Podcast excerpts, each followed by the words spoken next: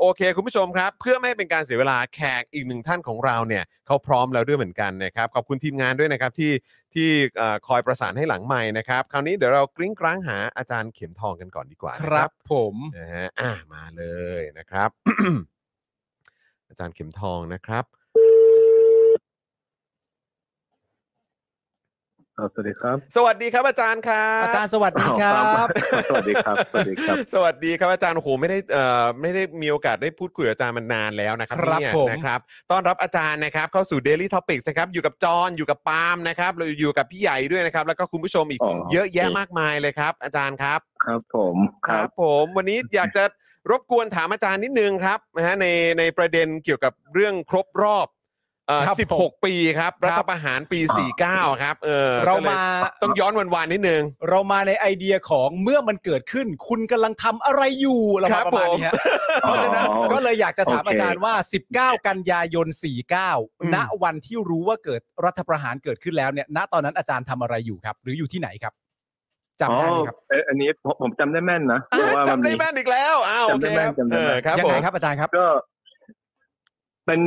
คือเป็นสัปดาห์สุดท้ายของภาคต้นตอนผมอยู่ปีสาม อืม นะครับ ตอนเรียนนิติอยู่ ก็ก็วันวันสุดท้ายเป็นวันพฤหัส ครับ แล้วก็วันนั้นเป็นวันพุธ อื นะ ม พุธเย็น ผมจำได้เลย ก็ ครับผม ขึ้นรถเมย์กลับบ้านนะ ครั ฮะ บ เลิกเรียนขึ้นรถเมย์กลับบ้านเลิกสักหกโมงกว่าทุ่มหนึ่งอะไรเงี้ย ครับ ครับ เราก็นั่งรถเมย์มาจนถึงแบบเกือบถึงบ้านแล้วแหละก็วิทยุในรถเมย์ก็ก็ประกาศออกมาว่ามีการรัฐประหาร อืม ก็คือตอนผมขึ้นรถเมย์เนี่ยยังเป็นประชาธิปไตยอยู่เลยนะฮะ โอ้โห พอพอพอลงรถเมย์พอลงรถเมย์จบแล้ว โอ้โหขึ้นรถเมย์ยังเป็นประชาธิปไตยอยู่เลย พอลงมานี่ก็กลายเป็นเผด็จการกันไปแล้ว งั้นสิ่งที่เราควรโทษคือรถเมล์ ตอ ป่ะ นแร ฮะ ก หรือ ต ว่า อนแรกผมตอนแรกผมผมไม่ค่อยเชื่อนะเพราะว่าคือเหมือนตอนนั้นเราก็รู้สึกว่าไอ้ที่แย่ที่สุดที่เกิดขึ้นก็คือศาลสั่งให้การเลือกตั้งไม่มีผล มันก็เกิดไปแล้วประมาณช่วงเมษาพฤษภาอะไร อ่า กำลังจะมีการเลือกตั้งใหม่แล้วก็ อ่าอ๋อที่ จริงๆ บอกว่าให้เป็นโมคะอืม อ่าที่เป็นโมฆะนะครับ ครับ ที่ ผม แล้วก็มันก็ไม่ได้มีความตึงเครียดมากขนาดนั้น คือเราก็รู้มีมีเสื้อเหลืองมีพันธมิตรอยู่ แล้วก็ไม่ได้มีสัญญาณว่าแบบจะมีการปะทะอะไรแล้วเราไม่ค่อยเชื่อนะแล้วก็มันเป็นวันพุธกลางสัปดาห์ด้วยเราก็ไม่ อืม คิดว่ามันจะมีนะฮะ อืม แล้วก็พอพอพอได้ยินตอนแรกคนขับรถเมย์พูดกับกระเป๋าว่าแบบมีรัฐประหารอะไรเงี้ยแล้วก็อืมก็ก็พยายามฟังเลย ก็กำลังอ่านประกาศฉบับที่หนึ่งแล้วก็ สักพักเอามันก็จะฉบับที่สองก็ออกมาแบบ เอ่อให้ยกเลิกรัฐธรรมนูญนะ ให้บุคคลต่อไปนี้มารายงานตัวอะไรอย่างเงี้ยก็ อืม โอเคก็ของจริงแล้ว ตอนตอนกลับมาถึงบ้านนะ ค ครั รั บบ ตอนนั้นรู้สึกไงบ้างครับ กับการที่ก้าวลงมาจากรถเมล์แล้วว่าเออของจริงอ่าประกาศแล้วก็มีการเรียกรายชื่อแล้วแล้วตอนนั้นก็คืออยู่ปีสาม ฮะ นะฮะแล้วก็แบบว่าโอ้โหมีการแบบเออเขาเรียกว่ายกเลิกรัฐธรรมนูญของแบบซึ่งเป็นกฎหมายสูงสุดของประเทศอ่ะ เออ ซึ่งมันเป็นเป็นเป็นคณะนิติศาสตร์ด้วยนะครับ ค เพ รับ ราะฉะนั้นแบบมันยิ่งเหมือนแบบเหนือจริงนะเราเราเคยได้ยินแต่อาจารย์ของเราที่แบบผ่านผ่านระบบพวกนี้มา อ่า อะไรไม่ ครับ ไม่นึก ตอนนั้นไม่เคยนึกเพราะว่าตั้งแต่เกิดเนี่ยจำได้ว่าแบบ ผมมันเป็นเรื่องของแบบอดีตไปแล้วเนาะครั้งสุดท้ายคือรสชเนี่ยมันก็จำคือไม่ทันจำความอะตอนนั้นมัน ครับ อนุบาล ครับผม แล้วก็เห็นพฤษภาธมินจำได้ไหมันใครจะไปคิดว่าแบบเออมันมาถึงจุดนี้อีกทีหนึ่งนะก็ตอนแรกไม่ค่อยเชื่อนะเป็นแบบเป็นแบบเหมือนปฏิเสธนิดนึงนะแล้วตอนหลังมันเป็นความโกรธมาความรู้สึกที่สองคือโกรธเพราะมันมีประกาศเรื่องยกเลิกอะไรยกเลิกแล้วมนูญนะแล้วก็ ครับ คืนนั้นก็มาดูครับเพราะ อืม เขาก็จะเริ่มประกาศว่าแล้วคือมันหลังจากนั้นก็จะมาดูกันนะนะว่าเฮ้ยอาจารย์ของเราเนี่ยมีไปเออมีไปช่วยงานหรือเปล่าอะไรเงี้ยเหมือนเหมือนลุ้นกันว่า อือฮึ เออนะครับ อืมนะฮะแล้วแล้วคือคือเอ่อตอนนั้นน่ะอาจารย์ก็คือเรียนอยู่นะครับ แล้วก็คือได้ได้เห็นการใช้อำนาจผ่านกฎหมายอะไรต่างๆที่ออกมาเนี่ย แล้วก็ลากยาวมาจนถึงแบบว่าอย่างช่วงปี 53 แม้กระทั่งตอนปี 57 มีการยึดอำนาจอีกรอบนึง ซึ่งผมว่าตอนนั้นอาจารย์ก็น่าจะช็อกอีกรอบนึงไหมที่มีการทำรัฐประหารอีกรอบนึงเนี่ย อีกอีกรอบผมไม่ค่อยช็อกเท่า อ๋ นะ อไม่ เห ช็อก ตุการณ์ เล มั ย น เออ ตึงตึงจริงไม่เหมือนกันเพราะว่าปีสี่เก้าเนี่ยม็อบมันไม่ไม่ได้มีความตึงเครียดแล้ว อืม พูดตรงๆ มันไม่ไม่มีความตึงเครียดอะไรแล้ว มันก็เหมือนกำลังจะรอเลือกตั้งใหม่อีก เดือนหนึ่งอะไรอย่างเงี้ย อืม ทำไมถึง ตัดสินใจตอนนั้นในขณะที่ปีห้าเจ็ดเนี่ยตอนนั้นผมเป็นอาจารย์นะ อืม อืม สัญญาณมันค่อนข้างชัดคือ คือ มา ก่อน แน่ ยึดอำนาจสองวันมันมีการประกาศ ภาวะฉุกเฉินเรียกมาเจรจาอะไร อ่ แล้วบรรยากาศ คบ ก็คือกปปสนี่มันตึงเครียดกว่าพันธมิตรยุคต้นๆเยอะนะครับ อื แบบ ม ครับ ตึงเครียดมากนะ อืมอืม มันแบบแล้วแล้วจำได้คือหลังสี่เก้าเนี่ย เออยังประท้วงกันได้นะ อืม ครับ นักศึกษาธรรมศาสตร์อะไรก็ประท้วง เราเองเราก็โกรธเพราะว่ากำลังจะเข้าภาควิชา เออเข้าเข้าสาขากฎหมายมหาชนใช่ไหม ครับ เออกำลังจะเข้าสมหน้าก็กฎหมายหายไปพอดี อื นะ มแล้วคือคืออย่างอย่างตอนนั้นเนี่ย มันก็จะมีการยุบพักเกิดขึ้นหลังจากนั้นด้วยใช่ไหมครับ อย่างตอนเอ่อพักเอ่อตอนนั้นก็เป็นของ ไทยรักไทย อ่าตอนไทยรักไทย รั อะ ก ไร ไทย ต่าง นี่ผมผมจำได้แม่นกว่าอีกคือ คือมันเกิดขึ้นอีกหนึ่งปีหลังจากรัฐประหาร ๆค นะ รับ ครับ เป็นวันสุดท้ายที่คือปีสามจะขึ้นปีสี่มันต้องไปฝึกงาน แล้วผมฝึกงานอยู่บริษัทบอกรอเฟิร์มอะไรเงี้ย ครับ ครับ ที่ศึกษากฎหมาย ก็เป็นวันสุดท้ายที่ที่เขาอะไรอะที่เขาเอ่อฝึกงานกันนะฮะ อืม ทีนี้ฝึกงานเสร็จตอนบ่ายๆเนี่ยเขาก็แบบพาร์ทเนอร์รอเฟิร์มก็สั่งให้เอาเอาทีวีมาตั้งดูกันอะไรเงี้ย ผมก็ดูไปสักพักหนึ่งจนถึงสี่ห้าโมงเย็นเพราะเขาเริ่มอ่านตั้งแต่บ่ายๆแล้วโอ้อ่านนานมากเลย ผมก็ดูจนเออมันมันอ่านดูไม่มีท่าทีว่าจะจบใช่ไหมผมก็ ตอนนั้นผมก็นัดคนไปดูหนัง ผมจำได้ไปดู Pirate of the Caribbean ภาคสามไง ครับผม ก็ไปดูก่อน บอกแล้ว เออ ผมจำได้ว่ามันมันมีมันมีแบบมันมีรายละเอียดให้จำอะ ครับ ค แต่ รับ เป็นวันสุดท้ายของฝึกงานนะไปดูหนัง ไปดูหนังเสร็จดูหนังรอบดึกด้วยนะ ออกมาพารากอนแบบปิดทางออกแล้วมันต้องไปออกทางข้างล่างใช่ไหม เออก ลับจนถึงบ้าน กลับถึงบ้านเพิ่งอ่านประเด็นสุดท้ายเรื่องเอ่อให้ใช้กฎหมายยุบพักเนี่ย เออ ย้อนหลังเพราะว่าไม่ใช่โทษทางอาญาพอดีเลยก็คือ โอ้โห โอ้เกือบเที่ยงคืนนะครับ อ่านอยู่สิบชั่วโมงอะไรอย่างนั้นใช่ อืม ซึ่งมันก็มีข้อถกเถียงเนาะแล้วก็คือในคณะ แต่เออแต่ในคณะเนี่ยมันก็หลายอย่างแหละต้องพูด ครั อบ ย่างนี้คือคือพอพอรัฐประหารเสร็จใช่ไหมมันก็จะมีชื่อของอาจารย์คือมันก็ธรรมดาเนอะคณะแล้วก็รัฐประหารเนี่ยก็จะเรียกสองคณะคือนิติกับรัฐศาสตร์ใช่ไหม อืม แล้วก็เรียกอยู่สองสามมหาลัยก็มี ครับผม จุฬาธรรมศาสตร์ราม อ่า เข้าไป ประมาณนี้ อยู่ในคณะร่างกฎหมายที่ ค ป รับ รึกษารัฐธรรมนูญอะไรทำนองนั้นเนอะ ครับ ก็มีอาจารย์ของเราบ้างนะก็มีเออแต่แต่ไม่ค่อยมีประท้วงอะไรก็คือ เหมือนทุกคนเออมันก็ตามนั้นนะ อืมอืมอืมแล้วเอ่ออาจารย์เองรู้สึกไงบ้างครับ พอมันมาถึงปัจจุบันนี้กับเรื่องของการบังคับใช้กฎหมายในประเทศนี้เนี่ย ไม่ว่าจะเป็นแบบเอ่อเรื่องโอ้โหเรื่องเรื่องใหญ่โตระดับแบบว่าเรื่องของรัฐบาลไปจนถึงแบบสิ่งที่เราเห็นอยู่ว่าที่ประชาชนเจอเจออยู่เนี่ย อาจารย์มองการการใช้อำนาจทางกฎหมายในบ้านเราในปี 65 นี้เนี่ยที่มันดำเนินมาตั้งแต่ปี 49 เนี่ยว่าเป็นยังไงบ้างครับ ตั้งแต่อาจารย์อยู่ปีสามอะครับ ครับ ตอนนี้มาถึงตรงนี้แล้วฮะ เออ ผมผมผมคิดว่ามันไม่เคยไม่เคยอะไรอะไม่เคยรีคอเวอร์ไม่เคยกลับคืนสู่สภาวะปกติ เลยหลังปี 49 คือ อืม พอปีเก้าล้มรัฐธรรมนูญนะครับ แล้วก็สภานิติบัญญัติแห่งชาติตั้งขึ้นก็มีการผ่านเอ่อมีมีการเริ่มใช้พรบคอมพิวเตอร์นะครับ อืม มีการออกพรบรักษาความมั่นคงภายใน แล้วก็หนึ่งหนึ่งสองซึ่งตอนเรียนนี่เราไม่เคยเรียนเรื่องหนึ่งหนึ่งสองเลยนะมันเป็น เป็นอะไรที่แบบห่างไกลมาก ชาตินี้ไม่เคยคิดเลยว่า มันจะกลายมาเป็นสิ่งที่แบบใช้กันมโหฬารอย่างเงี้ยเรา อืม เราไม่เคยคิดเลยพวกนี้นะครับ อือฮึ กลายเป็นว่าโอ้โหมันมันเบ่งบานขึ้นมาเยอะแยะคดีความต่างๆ ซึ่งอธิบายไม่ได้นะ อืม อธิบายไม่ได้เต็มไปหมดเลย แล้วก็คำว่าตุลาการพิวัตรซึ่ง ซึ่งไม่เคยได้ยินมาก่อน มันก็เริ่มกลายเป็นคำที่แบบพูดกันตอนแรกก็คนก็คัดค้านบ้างวิจารณ์วิเคราะห์อะไรกันตอนหลังมันก็เข้าใจกันหมอตุลาการพิวัตรหมายถึงอะไร อืม แต่ว่าที่ที่จะย้ำคือมันไม่เคยกลับมาคืนภาวะปกติเพราะว่าเพราะว่าแม้กระทั่ง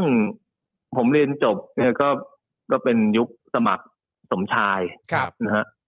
แล้วก็แม้กระทั่งยุคคุณยิ่งรักษณ์คุณอภิสิทธิ์อะไรซึ่งเป็นรัฐบาลพลเรือนเนี่ย สภาวะผิดปกตินี่มันคือถ้าเทียบก่อน 49 กับหลัง 49 มันมันไม่เคยกลับไปภาวะก่อน 49 เลยคือ อื แม้กระทั่งในสภาวะรัฐบาลพลเรือนเนี่ย ทหารก็ยังอยู่นะเออหนึ่งหนึ่งสองพรบคอมไปความมั่นคงอะไรต่าง ๆ เนี่ยกลายเป็นว่ามันถูกประกาศใช้บ่อยๆทีๆเลยทั้งที่ก่อนสี่เก้ามันไม่มีมันไม่มีอะไรอย่างนี้นะฮะ อืม มันมันเป็นเรื่องสภาวะยกเว้นมันภาวะแปลกประหลาด ตอนหลังมันกลายเป็นของปกติไปหมดแล้วนะฮะ คือผมว่าเหมือนเอ่อประชาชนโดยทั่วไปที่มี เขาเรียกอะไรใช้คำว่าอะไรมีสติสัมปชัญญะและสามัญสำนึกเนี่ยก็น่าก็น่าจะมองเห็นว่าเออตอนนี้ประเทศไทยเรามีการบังคับใช้กฎหมาย ที่เราแบบเราเอะกันมาก ๆ แล้วเราก็ในฐานะประชาชนเองก็กังวลกันมาก ๆ ที่มันมี อืม อะไรแบบนี้ เกิดขึ้น เยอะมากขึ้นกว่าเดิม อืม หลายเท่าเลย แบบนี้เนี่ยไอ้สิ่งไอ้ไอ้การบังคับใช้กฎหมาย แล้วก็เรื่องของความน่าเชื่อถือของกระบวนการยุติธรรมเนี่ยครับอาจารย์ มันมันส่งผลกับความน่าเชื่อถือในในเวทีโลกหรือสากลโลกยังไงบ้างครับอาจารย์ครับ คือแบบว่าคือมันมันมันสำคัญมากใช่ไหมครับ ในเรื่องของกระบวนการยุติธรรมที่มันน่าเชื่อถือในแต่ละประเทศเนี่ย คือมันไม่ได้เห็นผลแบบชัดเจนแบบรัฐประหารแล้วก็ก็ถูกอะไรนะแบบถูกคว่ำบาตรทันทีเลยมัน อ่า ไม่มี ครั นะ บ แต่ว่าผมคิดว่ามาถึงปีหกห้าเนี่ยเราเราพอรู้แล้วแหละว่า ว่าสังคมโลกเนี่ยเขาก็ เอ่อคบกับเราแบบมีระยะห่างนะแบบ อืม มันมันไม่ใช่ เราไม่ได้เป็นเขาเรียกว่าอินกรุ๊ปคือไม่ได้เป็น เป็นวงในของประเทศเสรี อืม ต่างๆ อีกต่อไปนะ อืม เราเจอความวุ่นวายชนิดที่เราไม่เคยเจอมาก่อน เช่นช่วงปี 53 นะฮะที่มีเอ่อ 53 ถ้าผมจำไม่ผิด 53 54 ช่วงที่ทะเลาะกันเรื่องประสาทพระวิหารเยอะๆเรื่องมันมาจากการ ครับ ขับของมันทำนิด โอ้ เนี่ย ครับคบ โอ้เราเราถึงขั้นเราประชุมรัฐมนตรีอาเซียน หรือประชุมยูเนสโกผมจำไม่ได้กำลังจะจัดขึ้นอีกสองวันเนี่ยเราไม่มีรัฐมนตรีต่างประเทศไปประชุมกับเขา อืม ครับ เพราะเพราะการเมืองภายในมันวุ่นวายซะจนเราส่งคนไปไม่ได้ สุดท้ายต้องไปขอให้คุณเตดบุญนาคซึ่งเป็นปลัดกระทรวงเก่าเนี่ยให้มาเป็นรัฐมนตรีหนึ่งวัน อืม อืม เป็นปุ๊บบินไปประชุมประชุมเสร็จกลับมาปุ๊บลาออกคือ คือเราต้องปักอะไรชุกระหุกกันขนาดนั้น อื นะ มครับ มันก็ส่งผลต่อเอ่อสถานะเราในเวทีโลกเพราะคนเขาก็มองเราว่าแบบงกงกๆเงินเงินๆนะครับ อืม ก่อนรัฐประหารเนี่ยเราเพิ่งมีเอเปกไปซึ่งเอ่อมีผู้นำประเทศเยอะแยะมากมายมา หลังหลังหลังจากนั้นเราไม่เคยมีอะไร ใหญ่ๆขนาดนั้นอีกเลย อืม ครับผม คืออาจารย์ครับมันเอ่อผมผมเคยรู้จักกับใครหลาย ๆ คนเหมือนกันที่เอ่อณช่วงหนึ่งอาจจะเคยเห็นด้วย อืม กับการทำรัฐประหารไม่ว่าจะเป็นทั้งตอน 49 หรือว่า 57 ก็ตามเนี่ยฮะแล้วเขาก็เอ่อเริ่มเปลี่ยนแปลงความคิดหลังจากเห็นผลลัพธ์ของการทำรัฐประหารว่ามันไม่ได้ช่วย แล้วก็เลยเลือกเริ่มเปลี่ยนแปลงทางความคิด แต่ว่าก็ยังมีอีกหลาย ๆ คนที่ไม่ไม่ยอมรับรัฐประหารตั้งแต่แรกอะ อืม คือไม่ไม่ไม่เปิดโอกาสและไม่ให้โอกาสและไม่ให้ที่ทางอะไรต่างๆ นานาให้กับรัฐประหารมีอยู่ในระบอบประชาธิปไตยเลยอะ่ะซึ่งผมก็เชื่อว่าอาจารย์น่าจะเป็นแบบแรกถูกต้องไหมฮะ ของผมเนี่ยผมผมบอกได้ตั้งแต่วันแรกเลยว่าผมปฏิเสธรัฐประหาร อืม อ่า ครับ ซึ่งซึ่งในวันแต่วันนั้นเนี่ยเอาเวลาคนเขาถามว่าเราจะให้ทำยังไงกับทางออกตอนนั้นเนี่ย อืม ผมก็ให้คำตอบไม่ได้นะครับเพราะว่า เออคุณต้องการควิกฟิกในปัญหา ซึ่งมันแบบใหญ่มากอะไรเงี้ย ครับ อืม มันมันต้องผ่านการเถียงกับตัวเองเถียงกับคนอื่นมาเยอะแต่ว่า ผมก็ผมก็ขี่ไป แต่ว่าเส้นของผมตอนนั้นขี่ไปก็คือไม่เอารัฐประหารนะ อืม เอ ค อ รับ ทักษิณเป็นปัญหาไหมเอออาจจะเป็นไม่รู้ทุกคนก็เถียงกันได้อ่ะ ครับ ผมไม่ไม่เถียงตรงนี้ แต่ว่า ครับ รัฐประหารเป็นปัญหาไหมอันนี้ผมว่าไม่ต้องเถียง อ่า อันนี้ก็เป็น วั อั นวันนั้น รู้ ที่ผมดูเนี่ยมันเหมือนแบบอะไรอ่ะเห็นคนเอาดอกไม้ไปปักกระบอกปืนอะไรเงี้ย เออ เดินไปไหนก็เอากุหลาบไปปักใช่ไหมทหารเขายืนอยู่เต็มทุกหัวสี่แยกเอาริบบิ้นไปผูก ผมก็คือผมก็บอกกับเพื่อนนะเถียงกันอย่างเงี้ยผมบอกวันหนึ่งไอ้พวกที่หัวเราะพวกเนี้ยเดี๋ยวร้องไห้กันหมดนี่ก็จริงนะแต่แต่ถามว่าตอนนั้นรู้ไหมสมมติถูกย้อนถามว่าอ่ะแล้วให้ทำยังไง ประเทศไม่มีทางออก ผมก็ ครับ ผมก็ไม่รู้เหมือนกัน แต่ คือคือมันก็มืดแหละฮะ แต่คือแต่คือแต่คือเอาจริง ๆอ่ะถ้าเกิดว่าถามจากความรู้สึกของอาจารย์ณเวลานั้นเนี่ย ที่อาจารย์ไม่รับรัฐประหารตั้งแต่แรกอยู่แล้วอะก็คือถ้าเอาตรงๆ ก็ถ้าว่ากันตามกฎหมายแล้วอ่ะ อืม ก็คือมันก็เป็นสิ่งที่ไม่ถูกต้องไง อืม เพราะฉะนั้นก็คือถ้ากฎหมายกฎหมายแล้วเป็นเอ่อรัฐธรรมนูญที่ที่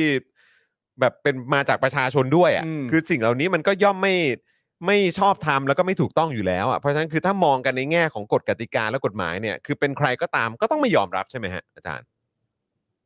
ปัญหาคือว่าอีกสองสามวันเขานิรโทษกรรมตัวเอง นะทีนี้ ใช่ คำถาม ลำบาก คือ ตรงนี้ใช่ไหมฮะ เราเราจะไปเชื่ออะไรนะเราจะไปเชื่อเราเราจะเชื่อสำนักไหนว่า แบบพอมันไม่ถูกต้องแต่แรกเนี่ยคุณก็ไม่สามารถยกโทษให้ตัวเองได้ หรือคุณจะบอกว่าแบบเอ้ยไม่ก็กฎหมายเขาชนะแล้วเขาเป็นรัฐาธิปัตย์ที่มาออกกฎหมายนิรโทษกรรมตัวเองคุณก็จะไปฟื้นฝอยทำไมอะไรอย่างเงี้ย นะ ผมก็ยิ่งเวลาผ่านมาก็คิดถูกคือ คือพอปัญหามันไปแก้ด้วยวิธีอย่างเงี้ย อืม แต่จะหาวิธีแก้ปัญหานี่มันมันยากนะ มัน ฮะ ยิ่ง มัน ยากเข้าไปใหญ่ มันยากขึ้นเรื่อยๆ มันเละเทะใช่ไหมฮะ แล้อาวก็ จารย์ ใช่ฮะมัน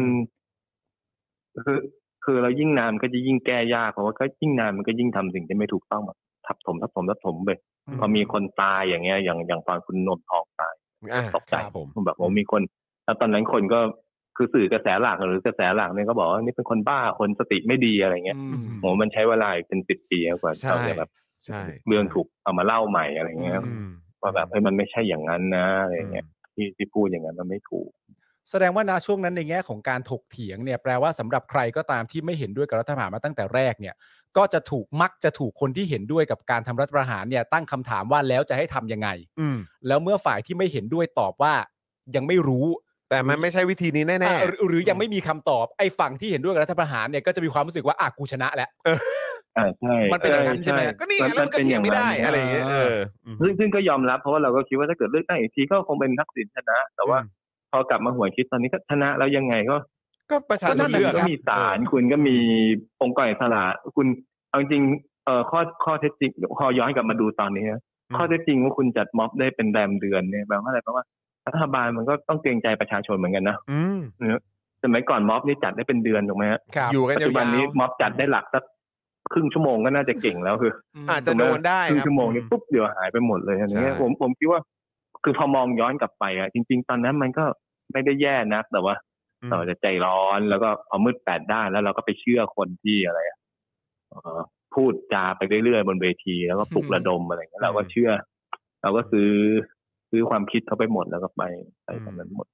ครับ อาจารย์คิดว่ามันยังมีโอกาสอีกไหมที่มันจะเกิดขึ้นอีกอะในอนาคตอะ รัฐประหารเนี่ย ผมไม่คิดนะ อืม อันนี้ ครับ เพราะว่าความต่างคือสี่สี่เก้าเนี่ยมันไม่เหมือนรัฐประหารครั้งอื่นๆนะ ครับ ครั้งอื่นๆเนี่ยส่วนใหญ่มันเกิดจากการทะเลาะกันของเอ่อกลุ่มต่างๆ ในเหล่าทัพหรือ ครับ ทะเลาะกันในระดับบนๆก็คือ เออนายกจะปลดพบทบ อืม ทบก็เลยรีบรัฐประหารก่อนอะไรเงี้ยคืออา มันเป็นเรื่องบนๆซึ่งเขาไม่มายุ่งกับ ส่วนใหญ่สภาพหรือองค์คาพยพใหญ่ของสังคม อืมครับ สี่เก้าไม่เหมือน อือฮึ สี่เก้าเนี่ยเป็นครั้งที่เขาจะเปลี่ยนอุดมการณ์ความคิด แล้วก็อะไรอะแนวทางปฏิบัติต่างๆ ใหม่เลยว่า ไอ้ที่มาจากสี่ศูนย์เนี่ยไม่เอาเราเราจะค่อยๆแบบอะไรอะทำลายหรือเสื่อมอะไรบ่อนเซาะมันลงไป อืม จะเห็นว่า อืม ห้าเจ็ดนี่ชัดเจนนะคือ อะไรที่เคยเป็นหลักการประชาธิปไตยที่ค้างมาจากสี่ศูนย์คือมันไม่ได้ตายทันทีนะสี่ศูนย์เนี่ย ครับ มันมันก็ยังมีอะไรมีมีแนวปฏิบัติมีสปิริตอะไรของมันอยู่ ซึ่งกว่ามันจะตายสนิทเนี่ยมันมันใช้เวลานานแต่เราจะเห็นว่าห้าเจ็ดนี่คือการรัฐประหารที่รุนแรงแล้วก็ถอนรากถอนโคนไม่ไม่ให้โอกาสคิดไม่ให้โอกาส ครับครับ โต้แย้งอะไรเลย เพราะฉะนั้นมาถึงนาทีนี้เนี่ย ถามว่าจำเป็นต้อง ต้องรัฐประหารอีกรอบไหมไม่จำเป็นเพราะว่าองค์คาพยพต่างๆ เนี่ยมันมันถอยกลับไปอยู่ในจุดก่อน 40 อย่างค่อนข้างมั่นคงแล้วนะเราไปดู ไม่เหมือนเราต้อง ไปดู มานั่ง รัฐสภา เดี๋ยวคือเราต้องมาเออคือคือคล้ายๆอาจารย์กำลังจะบอกว่า คือจริง ๆ แล้วเราแทบจะต้องกลับไปนับหนึ่งใหม่เลยแหละ ใช่ ใช่เนี่ย เอาเอาดูในสภาเนี่ยแล้วเราก็พูดกันเรื่องการอะไรกินกล้วยหรือการย้ายพัก ครับ อะไร ครับ คือคือมันกลับไปก่อน 40 เลยเป็นการเมืองไร้คุณภาพพูดพูดตรงๆนะคือทุกวันนี้มันเป็นเรื่องของแบบ เอ่อสสพื้นที่ อืม ใครย้ายพักอะไรกิน อืม กล้วยกันเท่าไหร่แล้วมัน อื มันพูดกันอย่างอย่างหน้าตาเฉย หรือแม้กระทั่งสวเลยเนี่ยก็ก็พูดหน้าตาเฉยได้ว่าตัวเองมีสังกัดต้อง อืม ต้องต้องทำตามคำสั่งหรืออะไรคือ คือหลาย ๆ อย่างที่พูดเนี่ยมัน มันไม่ต้องอายกัน เออ นะ อ่า นนี้น่าน่าห่วงแล้วว่า ทั้งๆ มันแปล ที่มัน ว่า ล้าหลังมากนะอืมอืม สปิริตของรัฐประหารเนี่ยมันซึมเข้าไปในทุกกลไกการเมืองแล้วเพราะฉะนั้นคุณไม่ต้องรัฐประหารแล้วมัน มันอยู่ในนั้นนะกลไกทหารก็อยู่ ไม่เชื่อก็ลองดูว่า ทุกวันนี้เนี่ย การโยกย้ายนายทหารเนี่ยกลายเป็นอิชชูที่สื่อต้องมานั่งสนใจกันแบบ เยอะมาก ต้องมานั่งวิเคราะห์กันด้วยนะเออ เนี่ย อืม ในสังคมที่มันปกติเนี่ย ผมจำเป็นเหรอที่ต้องรู้ว่าใครจะไปเป็นกลุ่มไหนจะขึ้นพบทบ อืมอืมใช่ มันไม่มีความจำเป็นกับชีวิตผมนะเพราะว่าไม่ว่าใครจะมาก็ตามความขัดแย้งมันควรจะอยู่แค่ในกลมกลอง แล้วก็ แต่ถ้ามีข้าศึกเนี่ย ทุกคนก็ต้องทำหน้าที่ตามรัฐธรรมนูญหมดก็คือปกป้องประเทศ อืมฮึ แต่สังคมเรามันไม่ไม่เคยกลับมาปกตินะกลายเป็นว่าทุกวันนี้เนี่ยหลังสี่เก้าต้นมาผมจะย้ายนายทหารคนไหนต้องมาดูมาซุบซิบบิ๊กโน่นบิ๊กนี่เราก็ยังติดเรียกบิ๊กอยู่นะครับ อืม มีคนมีคนมีผู้สื่อข่าวสายทหารที่ทำงานอะไร อืม เอาทุกอะไรไปไหว้พระไปให้โอวาทอะไรคือมันกลายเป็นว่าสังคมต้องมาฟัง คนเหล่า กิ นี้ จกรรมในกรมกองเนี่ยมันก็เป็นกลายเป็นของประจำวันไปแล้ว อืม ด้วยความกังวล มัน ด้ เป็ วย นความ นะ เสื่อมถอย จนจนมันดูเป็นเรื่องปกติอะเนาะ ใช่ เอออืมโอ้นะครับ โอ้โห นี่เออคือเออกำกำลังพยายามนึกอยู่ว่า ที่ที่มีโอกาสได้สัมภาษณ์กับอาจารย์เข็มทองครั้งสุดท้ายเนี่ย อืม น่าจะละน่าจะสามปีได้หรือยังครับอาจารย์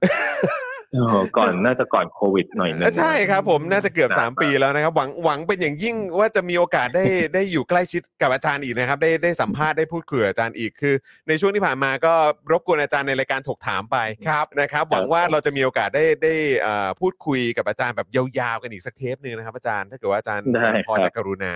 นะครับ ได้ ผม ครับ นะฮะอ่ะแต่ว่าวันนี้ก็ จริงเราเดินเดินสวนกันไปสวนกันมาครับ ใช่ ไม่ไม่เคอยได้เจอกัน ใช่ครับยังไม่ได้ยังไม่ได้คุยกันยาวๆเลยนะครับนะแล้วก็แฟนๆรายการก็คิดถึงอาจารย์มากด้วยนะครับผมนะฮะก็เอ่อยังไงวันนี้วันนี้ต้องขอบคุณอาจารย์มากๆเลยครับ ที่ที่เอ่อสละเวลามาร่วมพูดคุยกับเราด้วยนะครับ แล้วก็ ครับ เอ่อถ้าเกิดมีโอกาสอยากจะขอเรียนเชิญอาจารย์แบบคุยกันยาวๆอีกสักเทปหนึ่ง ได้ นะครับอา ครับ จารย์ ได้ นะครับผม ครับ นะ ผ ฮะ ม ขอบพระคุณมากเลยนะครับ อาจารย์ครับ ครับยินดีครับ นะ อาจารย์ขอบพระคุณ ผม ครับ นะขอบพระคุณครับ ครับ สวัสดีครับ สวัสดีครับอาจารย์ สวัสดี ครับ ครับ